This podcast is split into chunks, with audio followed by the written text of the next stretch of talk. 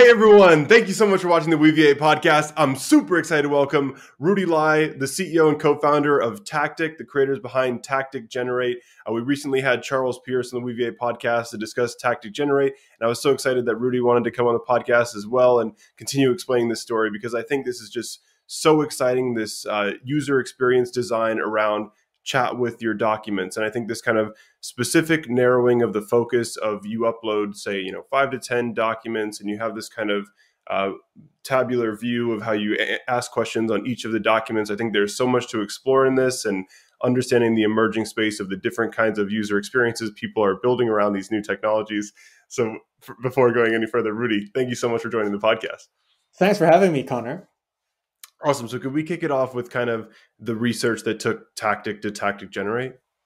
Yeah, for sure. So um, we started Tactic or working on Tactic about four years ago, and our it's literally on our pitch deck. So our mission has always been to find a way to automate finding and summarizing information, right? Because we believe that that's a core part of knowledge work, and knowledge work is growing and exploding uh, as a need in our economy and a lot of knowledge work boils down to finding the right facts um, in in various information sources, documents being a, a big part of it, uh, and then and analyzing it, summarizing it, and then kind of presenting it in a in a useful format for the next person. So it's almost like a knowledge pipeline.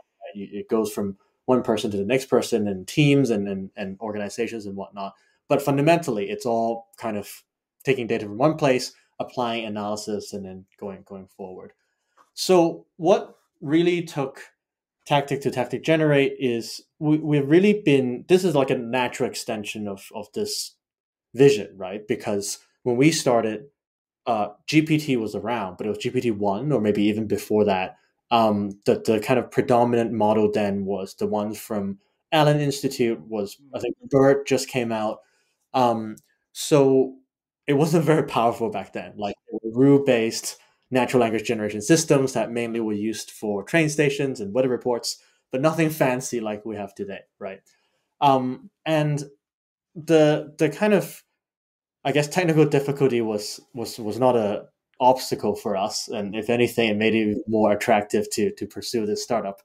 Um, we found a lot of traction in the enterprise space, and one of the things that uh, worked for us was sort of large scale uh, data creation, right, or, or data synthesis, where kind of it was like small bits of data that you can find and summarize. It's a bit like a search at scale kind of kind of solution.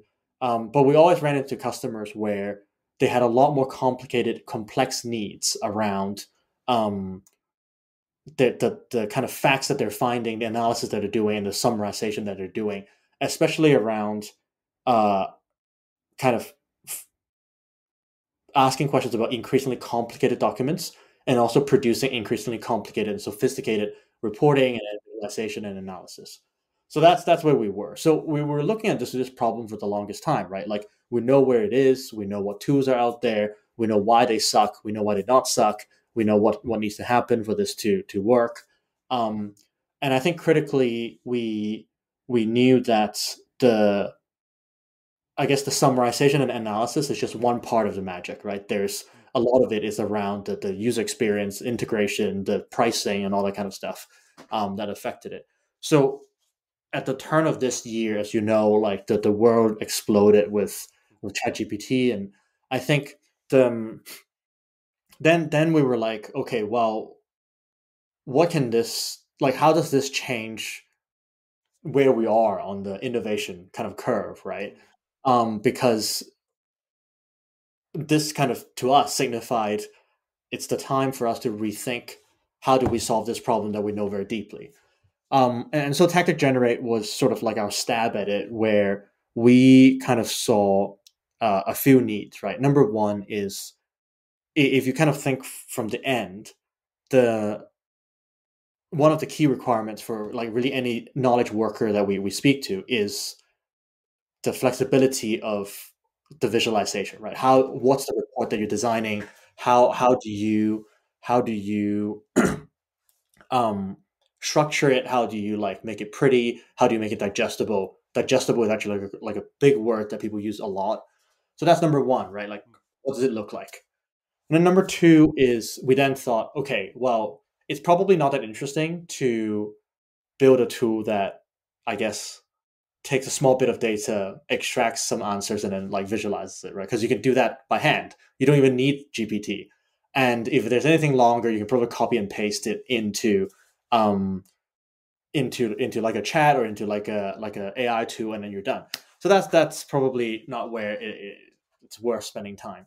So our natural kind of idea was, well, what is the most complicated but replicable use case? And, and that's where the comparison stuff came in.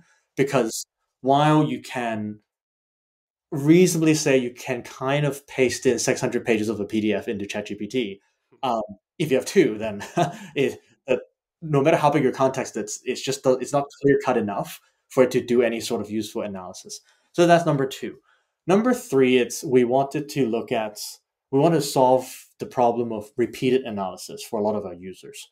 So whether we look in the legal field for lawyers, uh, financial field for investment analysts, uh, enterprise field for uh, kind of customer facing data teams and research teams, a lot of the times they they literally have this thing called a knowledge pipeline where they are creating knowledge and creating insight um, in a repeatable way. So one example is customer onboarding, right? Like every time you onboard a customer, you need to find and summarize who this customer is and how it fits with your business model. Give it a score and then put in somewhere else. Um, every time you onboard a new vendor, the legal team has to go through the T's and C's to make sure that the payment terms are fine, the the legality of it is fine, the the liability is what kind of appropriately placed. And there's we've seen literally hundreds of playbooks around somebody uh, unlike you and I, like sitting down, just right now, like, okay, guys, this is our process, right? We get a new vendor in, we look at these five documents, we ask these set of questions, and basically, if the answers are this, then assign this score. The answer is this, assign this score. And we were like, well, that's a machine learning algorithm. it's just at, before kind of all this large language models came on, like there was no, there's no way for you to automate this. So the, the, the kind of three things is really pretty reports, um, kind of comparison and complicated analysis, and then a repeatable use case, right? So, in the backdrop of these three problems, we designed Tactic Generate. Yeah, Rudy, that was a fantastic overview. So much, so much in that to unpack, and I think, um, yeah, I kind of want to. I think I want to end kind of on this on the pretty reports part because I do. I think that's quite profound and but kind of staying on the the chat the the looking across multiple documents i really like this perspective like i guess before uh, you know i just listened to your overview i was i was maybe mostly thinking about i upload like 10 research papers and i ask a question like uh, you know what uh, I don't know, how does this use retrieval augmented generation? I, I, don't know. And it asks it across each of the questions and I aggregate it. But this also like kind of, um, you know, putting in customers or recent projects and trying to like you know process multiple i don't i guess like almost like people in a way like this kind of because it's like crm like is like do this analysis across all these people and it's yeah it's also kind of mind opening and so I, guess kind of if we could dig a little further into the kind of workflows you earlier when we talked you described this kind of looking for the venn diagram of commonality between say researchers equities researchers or maybe a lawyer and i think also this kind of how you've described uh, looking across customers is also sort of a, already kind of expanded the scope, but just that perspective of how do you go about trying to identify the common workflows between these, you know, massively different kind of, I want to say like information professions.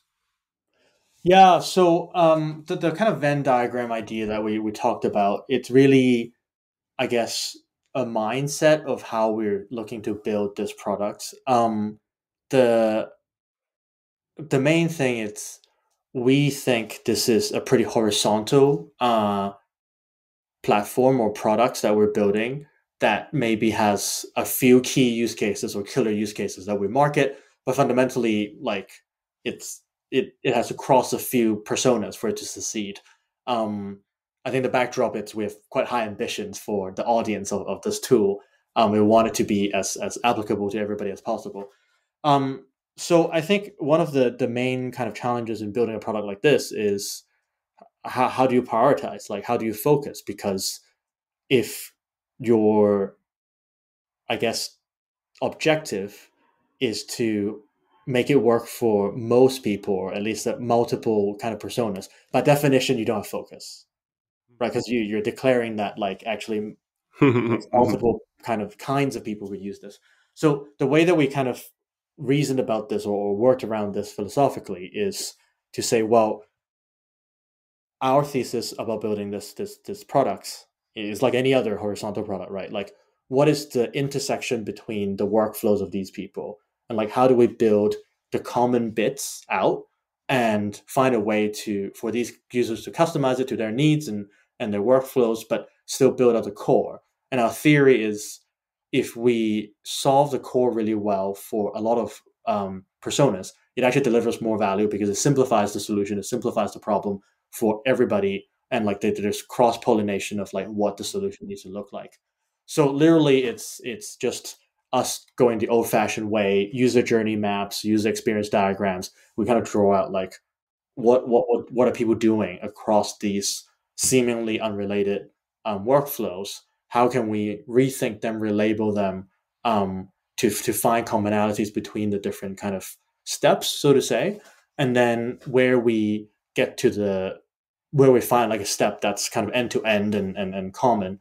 So the the the intersection in the Venn diagram then that that's where our focus is. So it still gives us a focus, but it means that if we're really good at this intersection, there'll be a big audience behind what we're focused on. Versus if you are defining focus in an arbitrary way, like oh, let's make Tactic Generate, but let's make it great for pharmaceutical scientists first. Like that sounds like a great focus. Mm. what you end up is is you spend a lot of time building for a very small audience, which really limits the impact uh, of your platform. So that's that's kind of how we think about and then prioritization and focus for Tactic Generate. Yeah, I think that's so interesting. I, I, guess like personally, I uh, had this perspective of wanting to build something for AI researchers because I think of myself as an AI researcher, and then I feel like I can understand that market. And I think it would be really interesting for people listening who are also trying to like build their apps to understand this. Like, I'm very curious, like how you spend your time, sort of in doing so. Like, like do you have maybe like a you know a, a customer a, like a lawyer a research scientist and you know an, and a salesperson and you kind of like work with each of them closely and then you try to you know refactor out the abstractions like like how, how do you kind of go about doing this research of like what each person does and just sort of like what like kind of concretely what does the uh, the task of building that product and managing those relationships and you know yeah, so I think this is the related to the concept um, called founder market fit, uh, which kind of states that you should find an idea that suits your skill set and your experience. Um, I come from a, a world of professional services. A lot of my friends and network are in law, research, information services, science, um, knowledge jobs, basically and so I think for me, it's less about um, finding and maintaining these, these relationships, but more like exploiting what I already know hmm. um, and what I've done before. Like I was the guy who was building these knowledge pipelines for when I went in the first three five five years of my career, and I've like struggled with them quite a bit, and and nothing replaces that kind of experience, and and that's precisely the reason why I'm not in agri tech or I'm not in uh, like transport tech or whatever it is because I don't know what to start. Like I know nobody who is working in city planning, or I know nobody who's working in farming, um, and and so so that's one thing. The other thing, it's like it's I I think the whole art of building a product is around research and and, and talking to customers and, and whether it's about talking to customers about similar tools talking to customers about competitive tools talking to customers about their problem and how it ranks in their stack, there's like you just can't stop learning and, and there's no amount like there's an infinite amount of insight out there for you.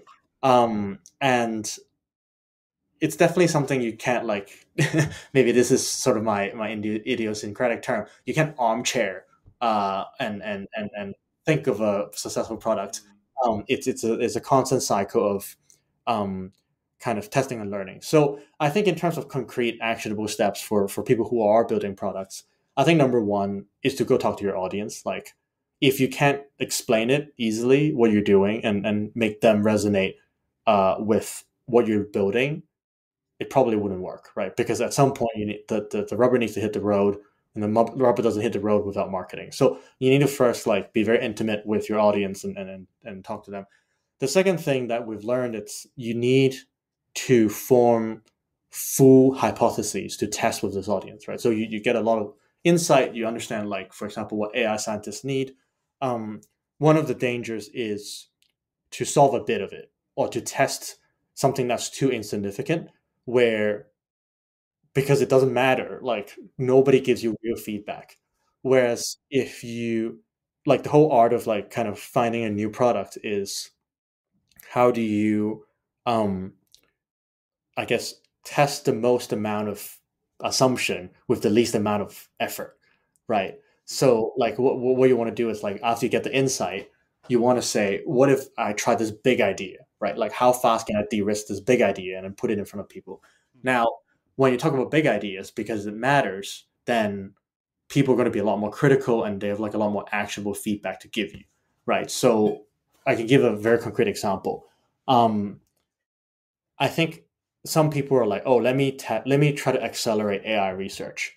Um, what if I test a tool that sends you new papers on arXiv every morning? right? Like, a little email. We've all thought it. Like we've all thought about that one, and it's like some time. And this is fine. And and but then the the kind of feedback you're going to get it it's it's proportional to the the impacts that that or the, the ambition of your pro- problem. Whereas if you go go to somebody and say, "Hey, Connor, can you still do your job if you're if you're not allowed to go on arXiv? You have to go through this tool." Then you know that tool needs to be really good because it it's life is like a significant part of your job, right? And and you have significant requirements because you can't not have arXiv in your in your row. Like that just that's unthinkable. Um, and so I think that's that's where like having a real big test in the market is very important. And then lastly, it's just uh, a good way of what I've heard. It's sort of when you're finding a new product, it's always around strong strong beliefs weakly held or, or strong strong kind of convictions weakly held where you want to really believe in something. And it's, it's a challenging mindset to adopt right? But you really want to really believe in something like oh i really believe that i can replace arXiv. I can have a better arXiv than, than before. Um, but then you whenever you want to test it quickly and you want to kind of like see the evidence of the point where you then like actually maybe i'm wrong and then you just be like yeah whatever um, not not whatever, but like you need to kind of make that switch from I really believe in it to like actually there's enough evidence to say that probably wouldn't work and like oh well and let's move on to to kind of like get that innovation pace going rather than obsessing about being right and visionary because like nobody's like Thomas Edison was a visionary he just tried enough materials and then he was a visionary um, so um, so I think those are the kind of three steps that we went through. Yeah, I think there's a lot of super interesting kind of philosophy in that. I think, um, yeah, that kind of testing ideas in the market, so to say, it's it's really fascinating. I think like um, maybe making the analog to vector databases in the state that that's all in right now is there's kind of like there's kind of like this the the RAG stuff and kind of like higher level query interfaces are so popular. It's so quick to um, see how much people like something like an SQL router or a multi-hop question decomposition thing. Whereas I, I think then if you want to look into like uh, different kinds of indexes within deep into the database, is like I think there's also this in, interesting interplay between uh, like a big idea that you kind of preview, like you say, hey, this is something that we could do, but like you know it's going to take a while, but you still kind of like put it out there and then kind of like build up like a uh, you know the momentum for it. And I yeah, I think especially with technology, it's such a kind of hard to just kind of nail down and describe that process. But I do, I am, I'm really fascinated in this kind of um, like how you manage talking to customers, and maybe that's something we can come back to after we kind of dive a little more into Tactic Generate. And so, so let's dive into this kind of like comparison across multiple documents. I think that is a super powerful thing. It's like you know we we all kind of know this like chat with documents where you know you, you, just kind of retrieve augmented generate and you have some input that's like from your documents compared to this other kind of perspective that you're pioneering which is like uh, answer for each of the documents and then kind of analyze it later. Can you just kind of tell me further about the conviction that you said this kind of ask a question across each individual document? That's that's a super powerful way to interface with these chatbots. I think the um, the, the reason why we we we believe it in so much it's we we have always I think it comes from our experience working with this sort of user experience for the long time. And I want to stress that the reason why we talk about the user experience a lot is because we think all of AI comes back to user experience, where like you could, I mean, we all did like whether you, you score a benchmark at 85 F1 or 92, it, like it matters, but what, what really matters is like what the impacts you can deliver as as a as a as a model. So the in, in terms of the conviction around the comparison, I think the there are a few things that make us quite excited, right? So number one is the comparison enables us to kind of easily extend into the idea of agents. Hmm. Um, the second th- thing that's interesting for us, it's it's a good combination of sort of old world rules based kind of knowledge management systems and new world like GPT LLM based uh, vector based kind of knowledge management. Um, and the reason why these two things are important, it's number one, so they're they're kind of both based on the learning that we've seen in the field. So the reason why kind of comparing different like topics and and maybe we haven't talked about this in Tactic Generate you can compare across documents. We can also compare across, across folders. So you can say like, I mm-hmm. have five folders, one per vendor, and then within each folder, I have multiple documents and multiple databases and multiple like Excel files. That's fine. Like the comparison and the bucketing is, is, is what what makes it powerful. Um, so I think the the reason why this is this is the bet that we made. It, it's it's not because like as it, as it is, it's a, it's a world changing idea. Like I don't think it's anywhere near that, but it, it's like a gateway for us to get to a lot more exciting kind of long term prospects. Because if the idea of comparison works, and if the idea of like having different buckets of of, of documents going into uh, LLMs will work, um, that means you can then kind of like naturally hook into existing knowledge graphs that are present in in everyday life. And it means that like there's a way for us to go beyond just chatting to docs right? Because uh, as you know uploading in pdf and chatting to it it's it's still 2023 january you know we move faster than that nowadays and um and so that's that's number one and then number two like the we've always seen that the the kind of main downside of ai it's the black box ness of it right like um, if we kind of think back to pre 2017, before deep learning, like explainability was a giant thing, right? Everybody was like, "Oh my god, I have like explainable AI." You can see all of it, um, and and kind of CNNs came to play, and everybody was like, "Oh my god, I can generate cats now." Um, get explainability, and it kind of came back for a bit, and LLMs came in, and then people were obsessed about generating travel plans on on ChatGPT, and then they forgot about it. Um, but what we think what we've seen is actually users don't really care about explainability as much as they care about control right so the the the the reason why people want something explainable is not because they want to know what's happening they don't want to know what's happening they want to know how to fix things when it doesn't work mm-hmm. um, and i think the the kind of comparison enables us to give a very simple analogy to a user to say, hey, here's how you can control the inputs to an LLM. Here's how you control inputs to RAG. Um, and and you, there are familiar things that you can use, like folders and, and tags and, and, and documents, to control something that's so new age and so black boxy, like a like a like a RAG system. Um, and that's why I think we we've invested so much in confidence into this idea. Yeah, I, I, love how you just also opened my perspective about the folders, uh, across folders already about kind of putting in uh, people. And I was also kind of starting to think about like, well, what if one of the columns is querying like an SQL table or, yeah, and like you could have the same kind of, uh, you know, it could be vector search across uh, like multiple collections and the you know when you separate out in table collections being kind of the you know the analog to that. But yeah I, I just think this kind of user interface thing is so powerful. I think chatgpt you know a big part of its success is that it has this gui that is very available. Like if it was a model on Hugging Face, I don't think my mom. would, I don't think my mom would know about yeah. it, right? You're gonna, you're gonna get a phone call from Clem soon. Um, but not, not, I, agreed. It's it's the because GPT has always existed, right? The, the, explosiveness was the chat part of it. Hmm. Um, mm. So yeah, yeah, absolutely, you're absolutely right. Yeah, and I, you know, talking to entrepreneur, I think like um, also a really interesting one is Perplexity from Aravind Srinivas is founder of it, and uh, like th- this is like a chatbot, but w- as well as the attribution to sources. So you kind of have the interface where it gives you like here are the documents that this answer is based on.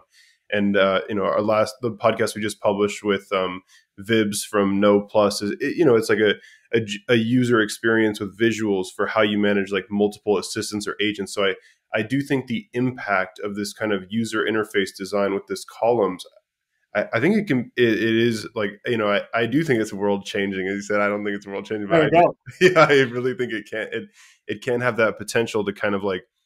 Th- this is kind of the the big exciting thing I want to kind of bring up is like Andrej Karpathy had this really famous tweet comparing LLMs to operating systems, where he said, "Right now we're in like the 10 hertz per second, like tokens per second, the analog where we're like watching single threaded execution. We're just kind of watching the single threaded execution. And I think this is the next step is, um, you know, like where we have these visualizations of LLM parallelization, I want to call it, like where you see it processing kind of like four folders, documents at a time. And so I think it's that next step in the visualization.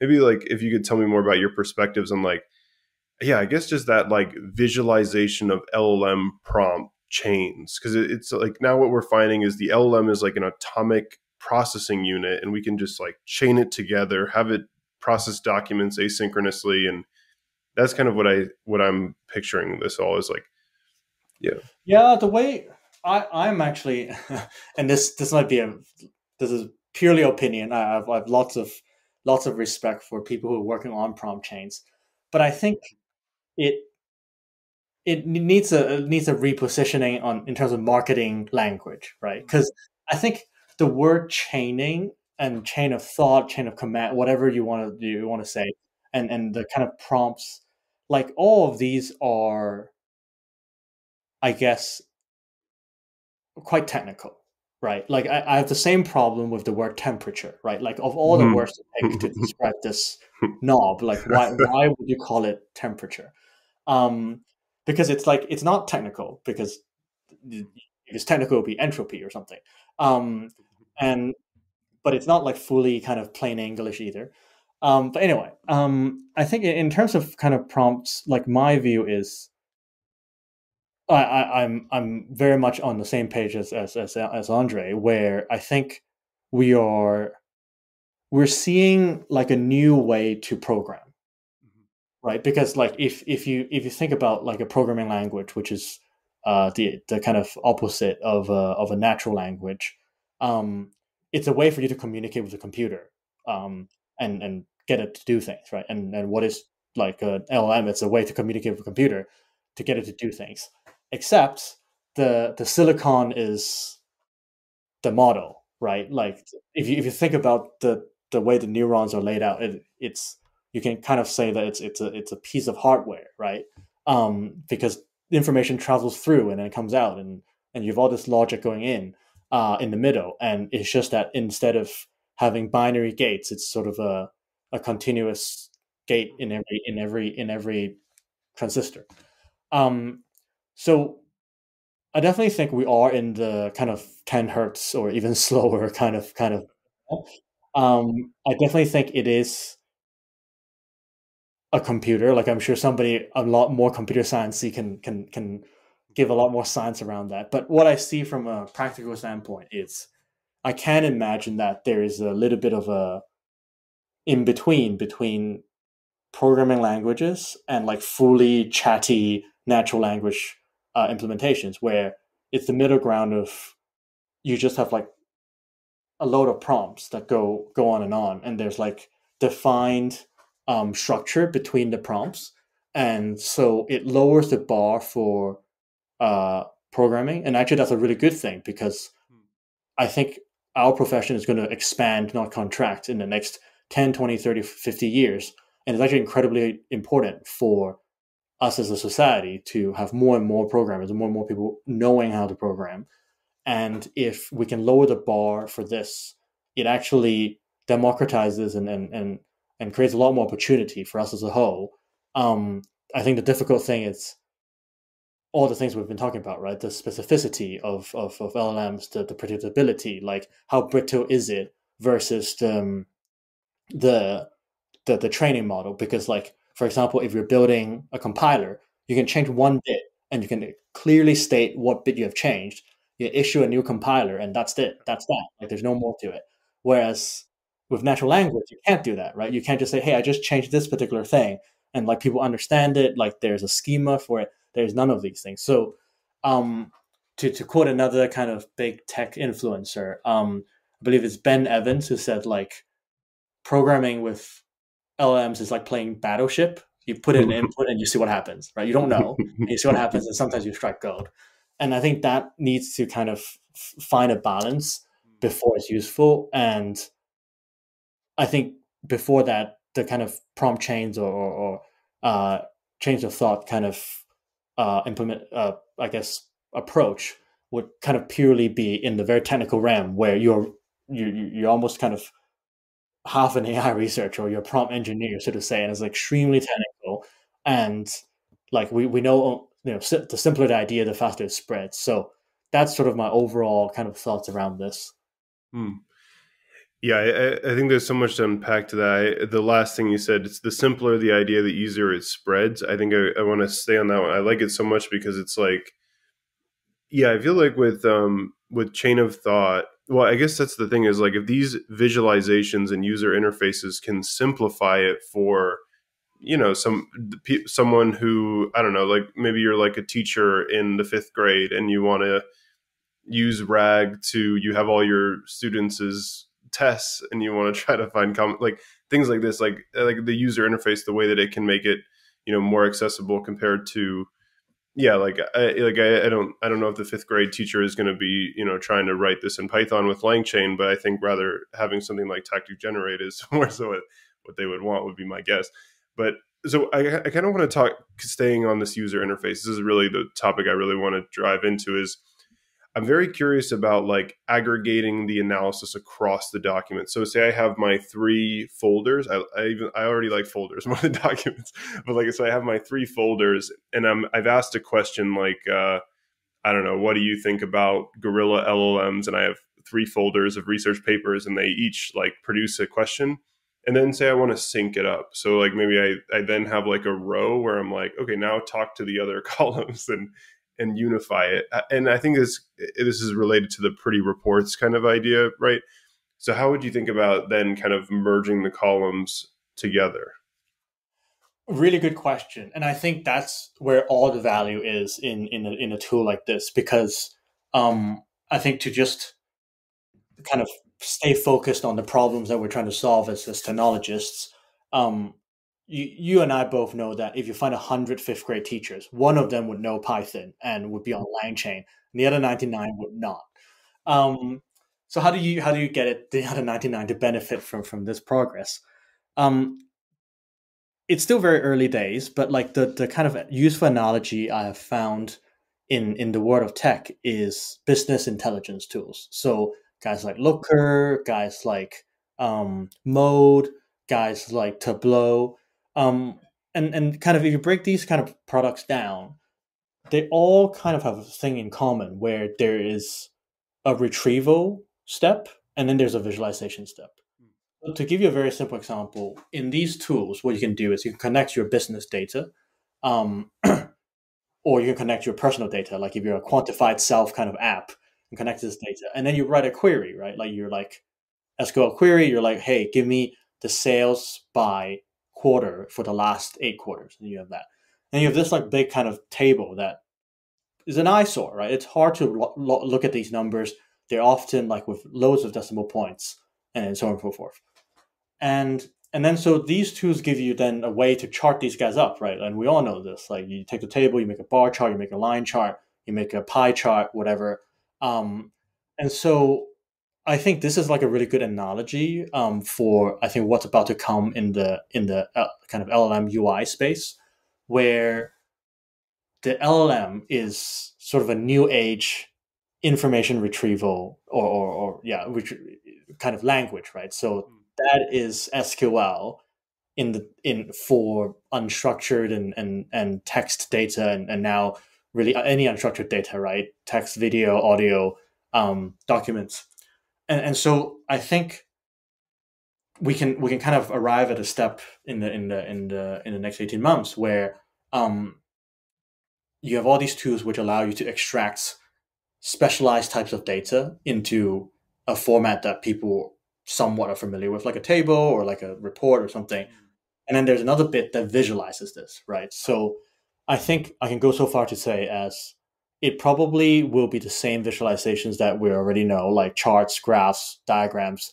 I would say that maybe we would see like a ggplot merge kind of meets McKinsey slides kind of model where like in, in ggplot you have I don't know mm-hmm. 25 mm-hmm. different plot types and, and it's all popularized.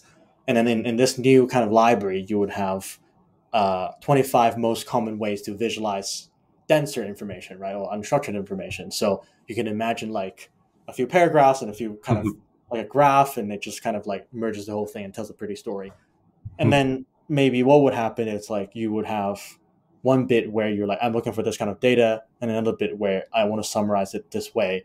And then in the summarizing bit, you mm-hmm. would have a fine-tuned model that could spit out these visualizations or, or, or slides. And it's not a new idea, right? Like Tome is doing a great job at at creating these generative slides. Um, and so I think that's that's that's the that that's currently the way that we see is most possible to go towards.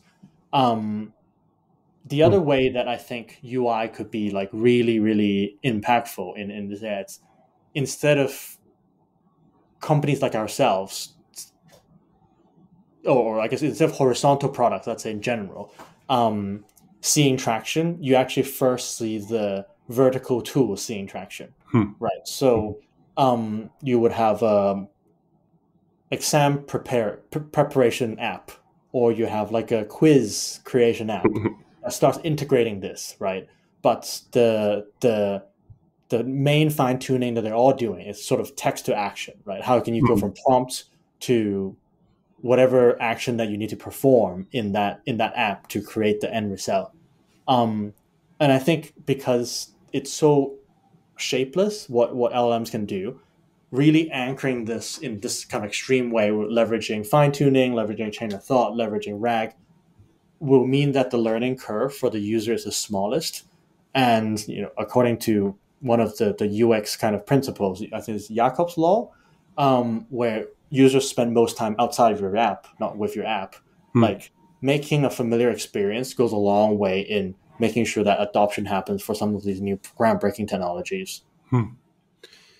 Yeah, well, so uh, so again, uh, uh, just so much. It inspired so many ideas for me. Like the, I guess, just the thinking of like creating a presentation is is super powerful. Like I think about like recently I was reading the MemGPT paper and I'm like going through it. I might ask questions to particular paragraphs and I create this like artifact of the questions I've asked, and especially as the models get multimodal and they can extract a picture and maybe look at a picture or even create a picture. And I think they can just use APIs to create graphs. I don't think you'll need to have it be an image generation model to create a graph. But but anyway, so like this this kind of idea of creating this artifact, it I guess for me it then is like um, the tuning of the artifact. So like if I I guess like if if I have this like I chat with my paper and I ask it these questions, and I, you know, and it should be able to understand from the questions I asked to the paper, kind of how I see the story uniquely, and what kind of presentation I'd want to produce when I then want to go, you know, tell Rudy about MemGPT. So, I,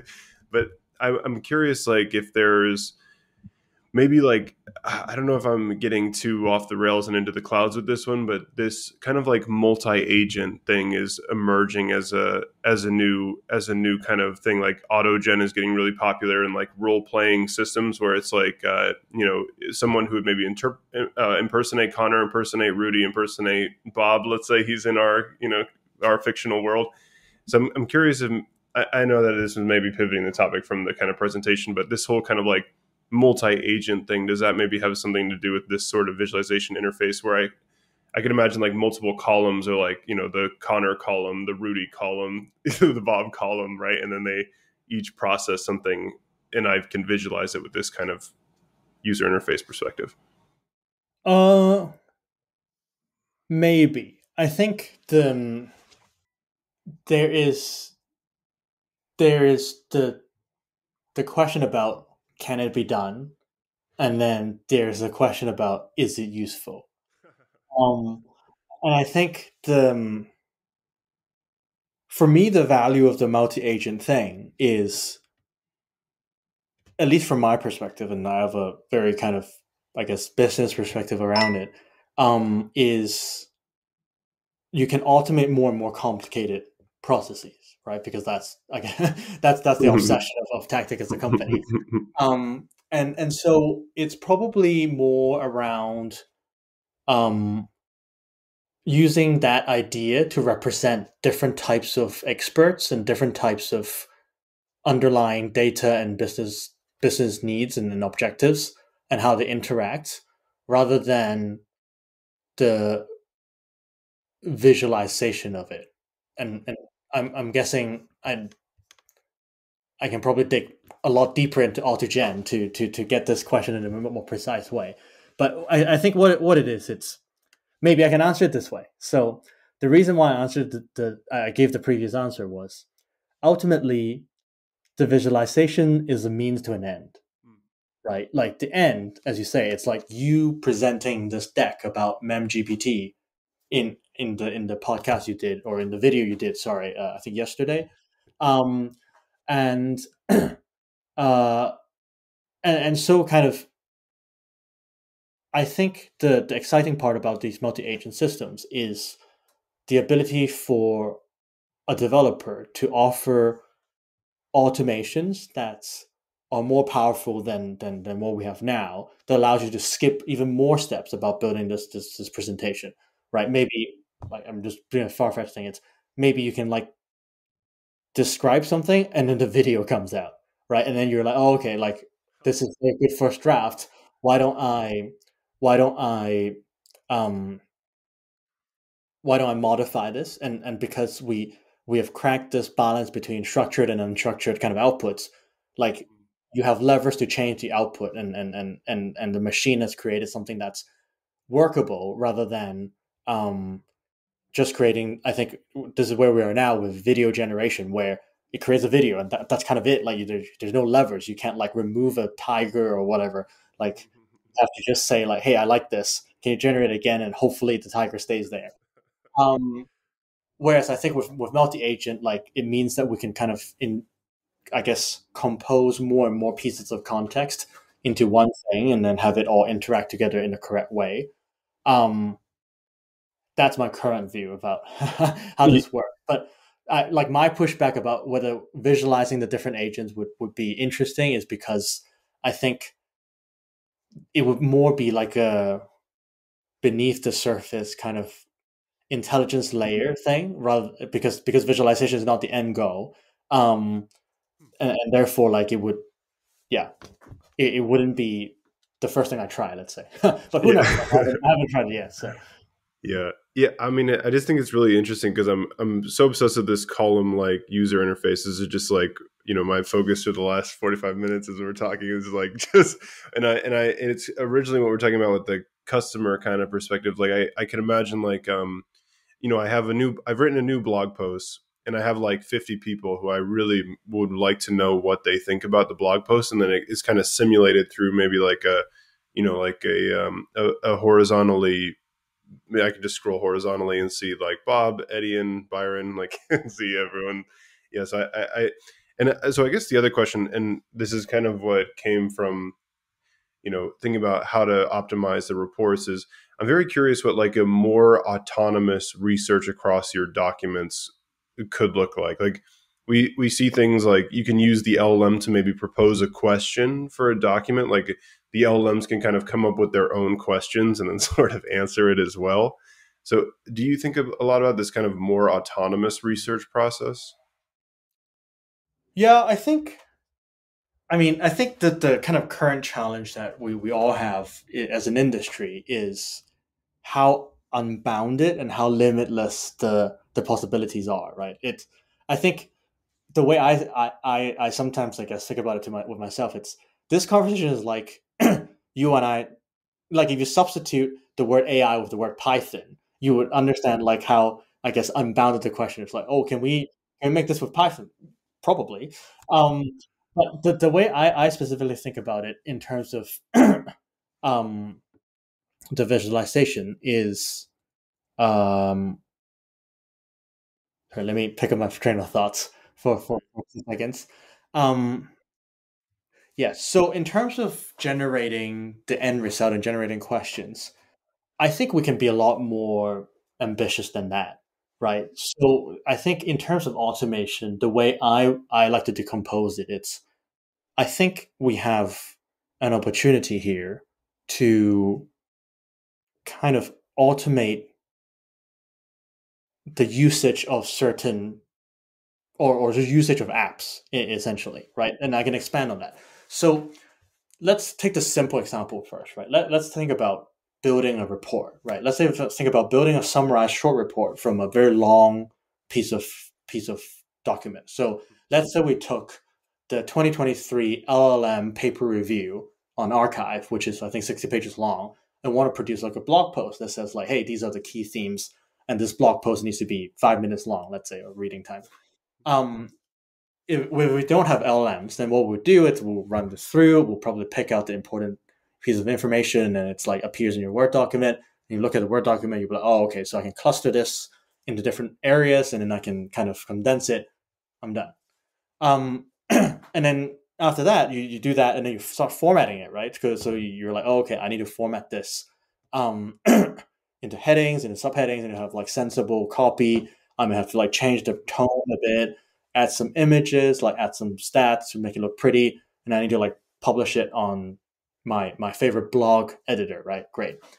Um, the benefit for us, it's like a lot of these tools now have APIs, right? Like you can if you if you publish a, a blog post uh, online, you, chances are it's some sort of JSON blob flying somewhere going in there. So I think what we can where we can get to, it's like there's really to me no mystery whether you can generate a report or not. Like that's a given.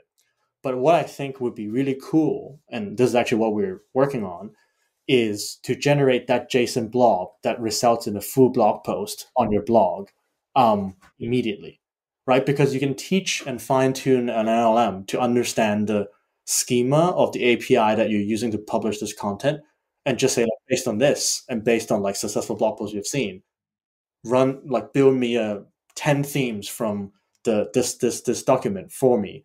And it just does the whole thing. And I think that's where like your kind of multi-agent thing comes in, where you have this panel of experts essentially. And one guy is an expert on hmm.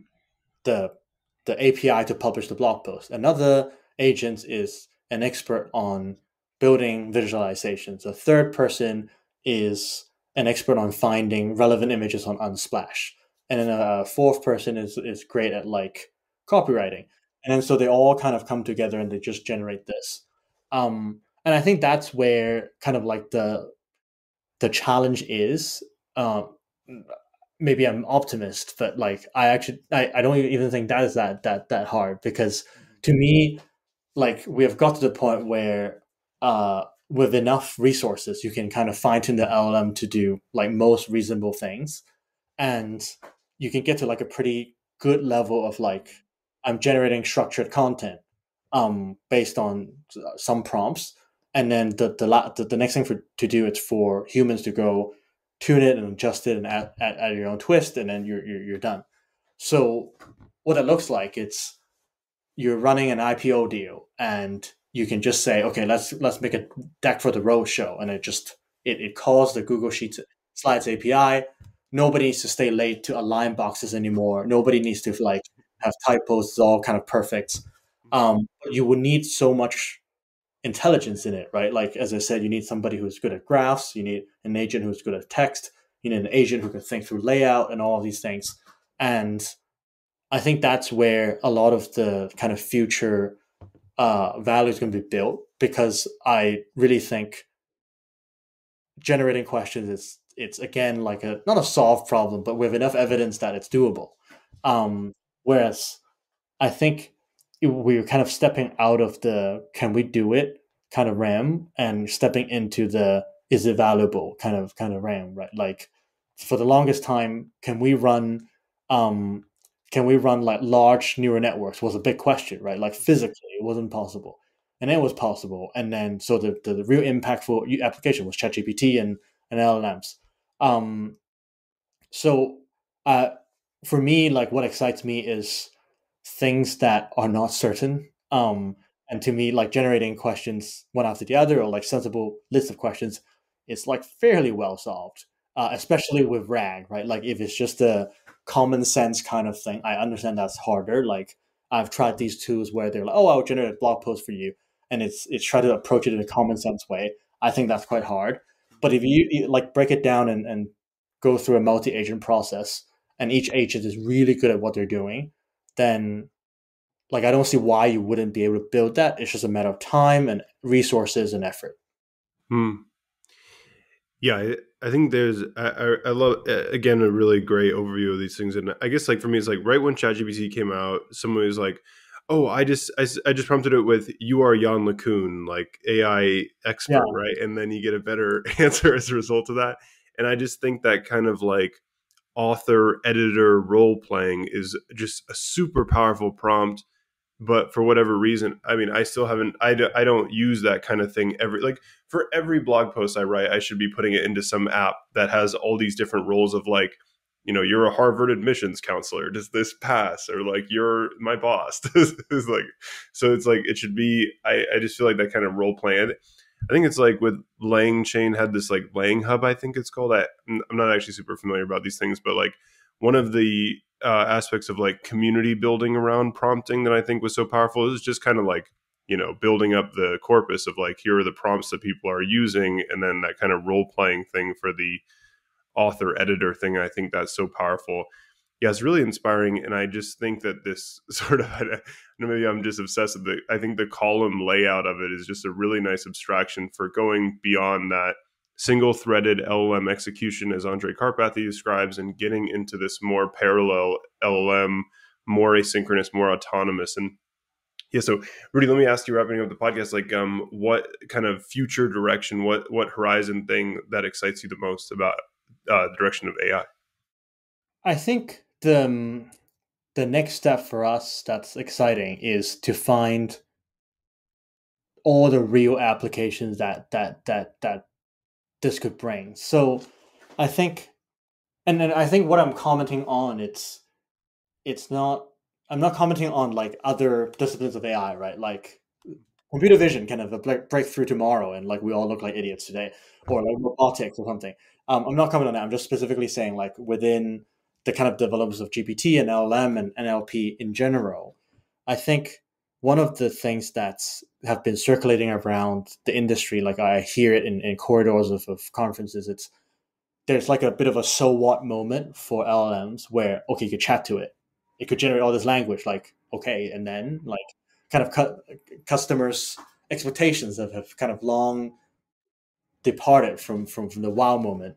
Hmm. Um, and I think the what we currently see it's it's probably you would see more and more specialized tools that are based on AI that goes beyond oh there's this chat interface or we can summarize things for you or we can we can generate like simple things and it needs to be surprising and it needs to be easy and it needs to be intuitive for the end user and i think that's where we we we we see the next chapter of, of this this journey.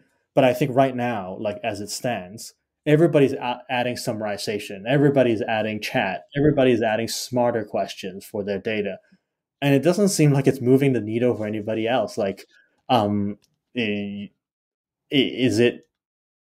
And and that's why I think we focus so much on the UX and the UI because, like, I think that that ultimately kind of governs how how good uh, and or how big of an adoption we'll see as an industry. Um, but look, I think the the main thing it's uh, nothing grows as fast as, as AI does. Like you know, you you you rarely see like a te- like a category that kind of peaks again and again. Like you you look at other types of robotics or crypto or VR, they're all kind of like there's a bit of not a bit of a ceiling, but like they, they don't they're not as fast as this, right? Mm-hmm. So I think it's a very exciting time, and but I think we we we need to kind of, I guess, get to the specifics of what can AI really do for us beyond fun cosmetic things on top of existing existing, I guess, incumbent solutions. Yeah.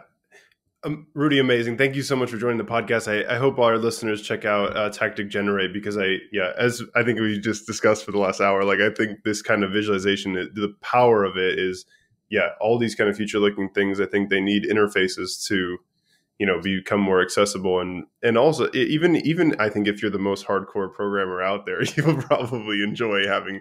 I guess some people know, some people will just command line tools till the end, but I, I just find it so useful. Rudy, thank you so much for joining the podcast. Thank you, Connor. It was great to be here.